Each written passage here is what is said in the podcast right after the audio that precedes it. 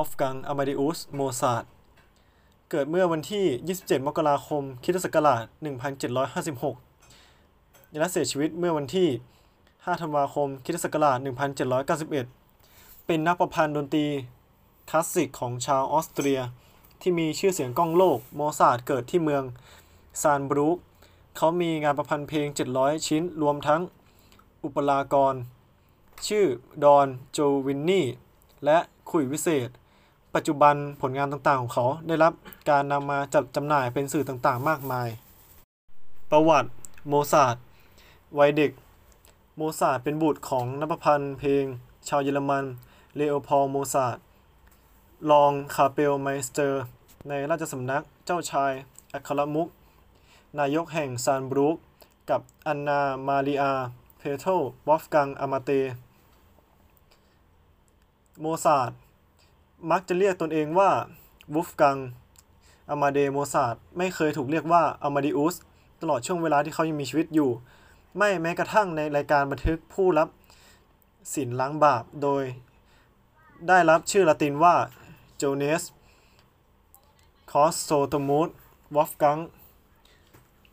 โอฟิลโมซาร์ทได้แสดงให้เห็นอัจฉริยภาพทางดนตรีตั้งแต่อายุ 3 ขวบ เขามีทักษะการฟังที่ยอดเยี่ยมและ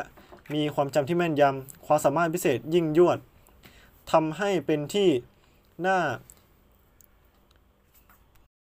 ฉงนแก่ผู้คนรอบข้าง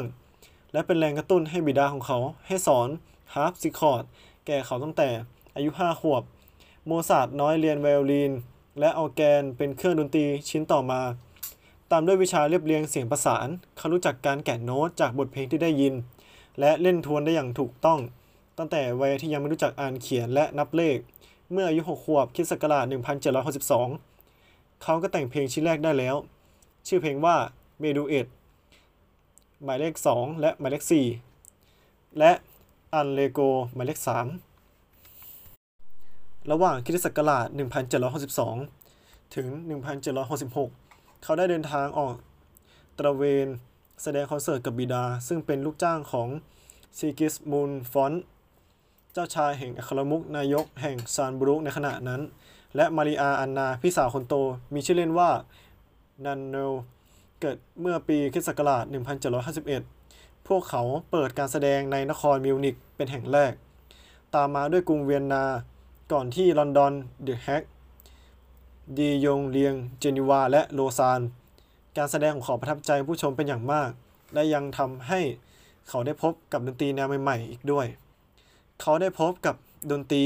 สำคัญอย่างโยฮันน์ โชเบิร์ตที่กรุงปารีส และโยฮันน์ คริสเตียนบาคบุตรชายคนรองของโยฮันน์ เซบาสเตียนบาคที่กรุงลอนดอน เมื่อคริสต์ศักราช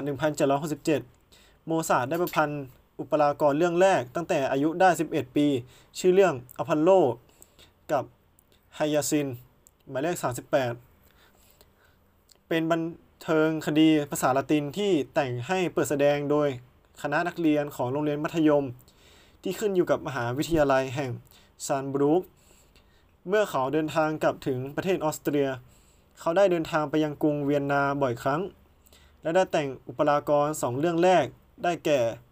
นายบัสเตียนกับนางบัสเตียน และผู้โง่เขาจอมปลอม ตลอดช่วงฤดูร้อนคิศกราช1768 เมื่อเขามีอายุได้ 12 ปี ในปีถัดมา เขาได้รับการแต่งตั้งจากอัครมุกนายก ได้ดำรงตำแหน่งผู้อำนวยการคอนเสิร์ต บิดาของเขาได้ขอลาพักงานโดยไม่รับเงินเดือน เพื่อพาเขาไปเที่ยวที่ประเทศอิตาลีตั้งแต่คริสต์ศักราช 1769 ถึงคริสต์ศักราช 1773 โมซาได้เดินทางไปอิตาลีหลายครั้ง เพื่อศึกษาเกี่ยวกับอุปรากร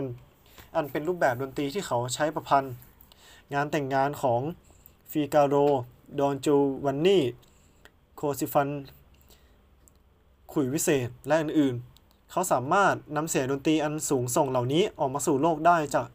ความใส่ใจในความกลมกลืนของเสียงร้อง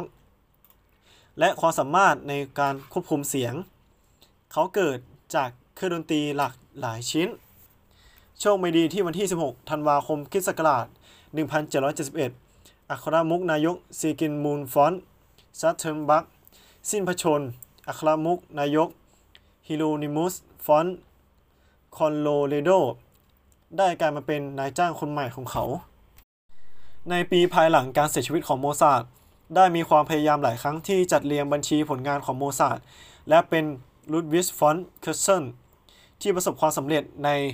ปัจจุบันผลงานของโมซาร์ทมักมีตัวเลขของเคอร์เชล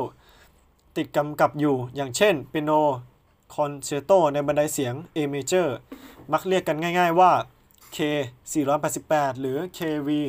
488 ได้มีการดัดแปลงแคตตาล็อกนี้เป็นจำนวน 6 ครั้งด้วยกัน ขอบคุณครับ